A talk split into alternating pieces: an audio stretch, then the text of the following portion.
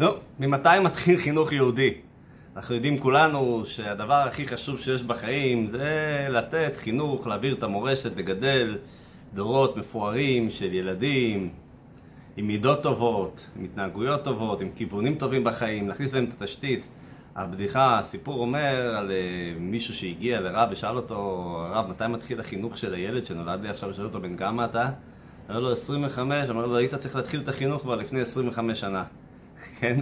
זה באמת נכון, אבל כל אחד שואל את עצמו, נו, אז יש לי, יש לי, בסדר, כבר צברתי, יש לי כבר פנסיה, אני מסודר, עבודה, דירה, קריירה, רכב, הכל. הדבר האמיתי, המהותי, החינוך ילדים, אנחנו אוהבים לדחוף אותו הצידה, לתת לילד איזה טאבלט, איזה מכשיר, איזה... שיהיה לנו רק שקט ממנו, וכל אחד משקיט את המצפון שלו, אלה שעושים את זה, שזה רובנו.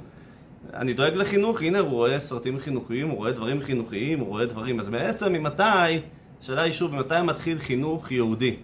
אז התשובה היא, חינוך יהודי מתחיל מגיל אפס. או אפילו לפני גיל אפס, כן? אבל זה עוד יותר טוב. אבל אנחנו עכשיו מדברים מה כן אפשרי לעשות. אז אה, דבר ראשון צריך להגיד טיפה לחיים. למה צריך להגיד קצת לחיים? היום, היום זה... קודם לבוא. חיים, היום זה חי אלול. חי אלול זה חג מיוחד מאוד. למה זה חג מיוחד מאוד? לא חסרים לנו חגים. יש לנו ראש שנה, יום כיפור, שמחת תורה, פסח ושבועות והרבה, אבל יש גם חגים חסידיים, כן, י"ט כסלו. ויש חג שבו מנצנץ הכל, מה שנקרא, זה נקרא חי באלול, חי, אלול זה חודש עם הרבה עבודה, עם הרבה יגיעה, עם הרבה יהודי רוצה להתקרב לקדוש ברוך הוא. וחי באלול נותן חיות בעבודת אלול. מה קרה בחי אלול? נולדו שני המאורות הגדולים, הבעל שם טוב, רבי ישראל בעל שם טוב, זה שייסד, פיתח, חידש את כל הרעיון החסידי של התנועה החסידית. אי אפשר לתאר את החיים שלנו בלי כל הדבר הזה.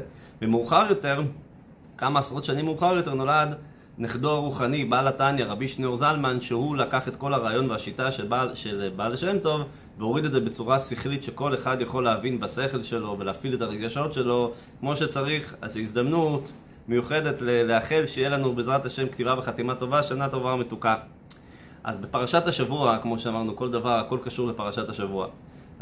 יש, יש לנו השבוע שתי פרשות, ניצבים וילך, פרשות קצרות, פרשת ניצבים יש בה 40 פסוקים, פרשת וילך יש בה 30 פסוקים. השנה, ראש השנה חל בשבת, ממילא מה שיוצא לנו שאנחנו לא קוראים בתורה פרשת שבוע, ובקביעויות כאלה ואחרות יוצא שהפרשות האלה מחוברות. זה לא הרבה יותר זמן, כי זה 70 פסוקים סך הכל, שני פרשות קצרות מאוד, אבל uh, יש בהם כמובן, כמו כל דבר בתורה, הרבה מאוד מסר. בפרשה מופיעה מצווה, בפרשת שנייה, פרשת וילך, מופיעה מצווה שהיא מצוות השנה. אנחנו עדיין נמצאים בשנה המיוחדת הזאת שנקראת שנת הקל. נשארו לנו 12 יום לשנת הקל. כתוב בספרים שכל יום מה-12 ימים האחרונים של השנה אנחנו מתקנים כביכול את העבודה של כל השנה של החודש הזה. זאת אומרת, חי אלול, י"ח אלול, 18 לאלול, אנחנו מתקנים את חודש תשרי בי"ט אלול, ביום ה-19 לאלול, חשוון וכן הלאה וכן הלאה, עד ערב ראש השנה, שאז אנחנו יכולים להוסיף, לתקן כביכול במה שהחודש הזה הנוכחי, כן? אז אה, מה יש בחודש תשרי, יום חי אלול, זה כנגד חודש תשרי. מה היה בחודש תשרי בשנת הקל, בשנה המיוחדת הזאת שבשילי שנת השמיטה? היה התכנסות אדירה של כל עם ישראל. ואנחנו יודעים שכל עם ישראל היה במתן תורה. אנחנו יודעים שכל עם ישראל היה, נכנסו לארץ, כן, מי שנכנסו.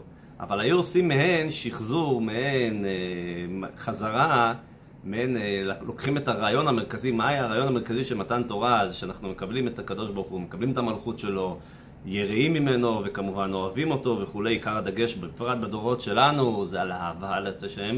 פעם הדגש היה ליראה את השם, היום הדגש הוא לאהוב את השם, ככה אנחנו מגיעים לדברים יותר גדולים. אז האירוע העוצמתי הזה, שנקרא מעמד עקל, היה מתרחש בחג הסוכות, במוצאי חג השמיטה, זאת אומרת בחג הסוכות האחרון זה מה שהאירוע היה אמור להתרחש. ביום הראשון של חול המועד סוכות, כל עם ישראל מתכנס בבית המקדש בירושלים, והמלך קורא קטעים נבחרים מתוך הספר תורה.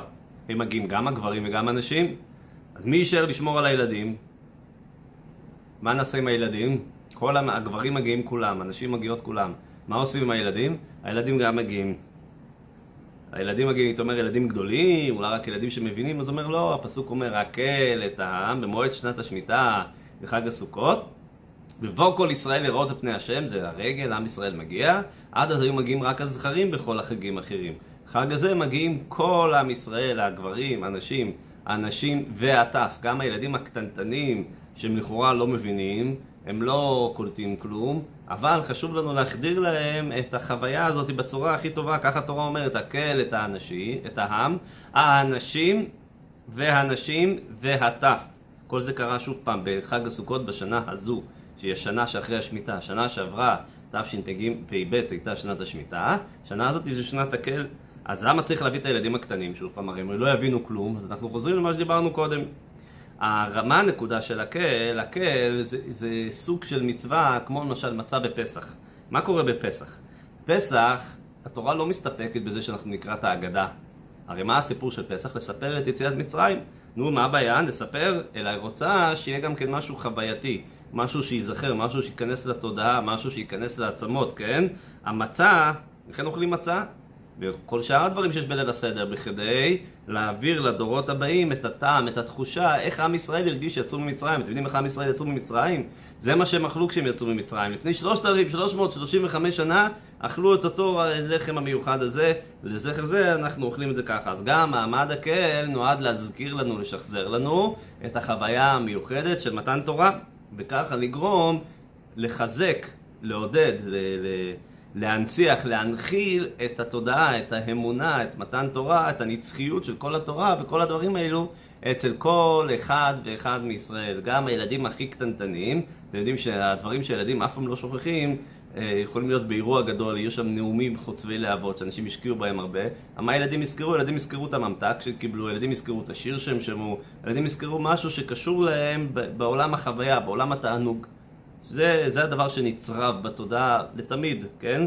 לכן כל כך חשוב לקחת כל מה שקשור ליהדות ולחבר את זה עם משהו חווייתי בדור שלנו. זה הדרך היחידה להנחיל ולהעביר לדורות הבאים, בפרט לדור שלנו, שהוא דור שיש כל כך הרבה פיתויים, כל כך הרבה אתגרים יש לילדים, יש לילדים כל כך הרבה דברים אחרים שמושכים אותם.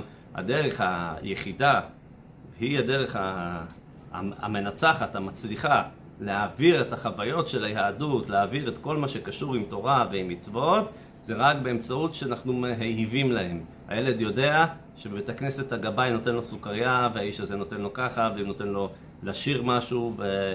וגם אם הוא קצת מרעיש, מה לא עושים? אז, אז קצת מרעיש, אבל מה לא עושים בשביל לדאוג שהילד ימשיך ללכת? אז היום הוא מרעיש, אבל כשהוא יגדל, הוא יישב כמו כאחד מאיתנו ויתפלל. אז זה מעמד הקל, כמו שאנחנו אמרנו, הוא מאוד דומה למתן תורה. למה הוא דומה מאוד למתן תורה? דבר ראשון, כל עם ישראל כולו מתכנס כאיש אחד, בלב אחד. כולם באים למעמד הזה. מעמד, מעמד תורה דיבר, מתן תורה, המנהיג של עם ישראל, משה רבינו, דיבר, דיבר, הוא מסר בפועל את רוב עשרת הדיברות לעם ישראל. וגם במעמד הקל, המלך, הנשיא, מישהו המרכז את כל כלל ישראל, גם הוא מדבר על כל המתן תורה. משה העביר, מה הוא העביר? דברי האלוקים לעם, אז גם כאן המלך מעביר את הדברים, את הדבר האלוקים לעם. לכן מביאים את הילדים, אפילו אם הם לא מבינים, אפילו אם הם לא מרגישים, העיקר שהם יזכרו ויחוו, הזיכרון הזה ילווה אותם כל החיים. זה מה שנקרא חינוך יהודי מתחיל בגיל מינוס, בגיל מינוס, עוד לפני הלידה. בהזדמנות הזאת כדאי להזכיר משהו, על ה... כמו שאמרנו, הבעל שם טוב. מה אופי הנח? אבל שם טוב הגיע בזמן שבו עם ישראל היה מאוד מאוד ירוד. וגם בגשמיות, אחרי, אחרי גזרות תחת, לפני כן עם ישראל היה בתפארתו, היה ועד ארבע ארצות, היו מסודרים גם מדינית, גם כלכלית, והיה את הגזרות הנוריות, פרות חמלנצקי ועוד ועוד, והיו מאוד מאוד מיואשים אחרי הסיפור של שבתאי צבי ועוד ועוד. הייתה ייאוש מאוד מאוד גדול, והבעל שם טוב הגיע, כתוצאה מהייאוש, עם ישראל התפזר, לשני, התחלק לשני קבוצי מחנות, המחנה האליטיסטי, שהיה חסר לו, הוא למד את התורה, אבל היה חסר לו את המהות, היה חסר לו את כל השמחה, את כל הדבקות, את כל האמונה, את כל מה שכזה. אם אין שמחה, אין לך כאילו את הכל, אתה מאבד את הכל, אין לך, אין לך מה להעביר לדור הבא, אין לך איך, לה, איך להעביר את זה.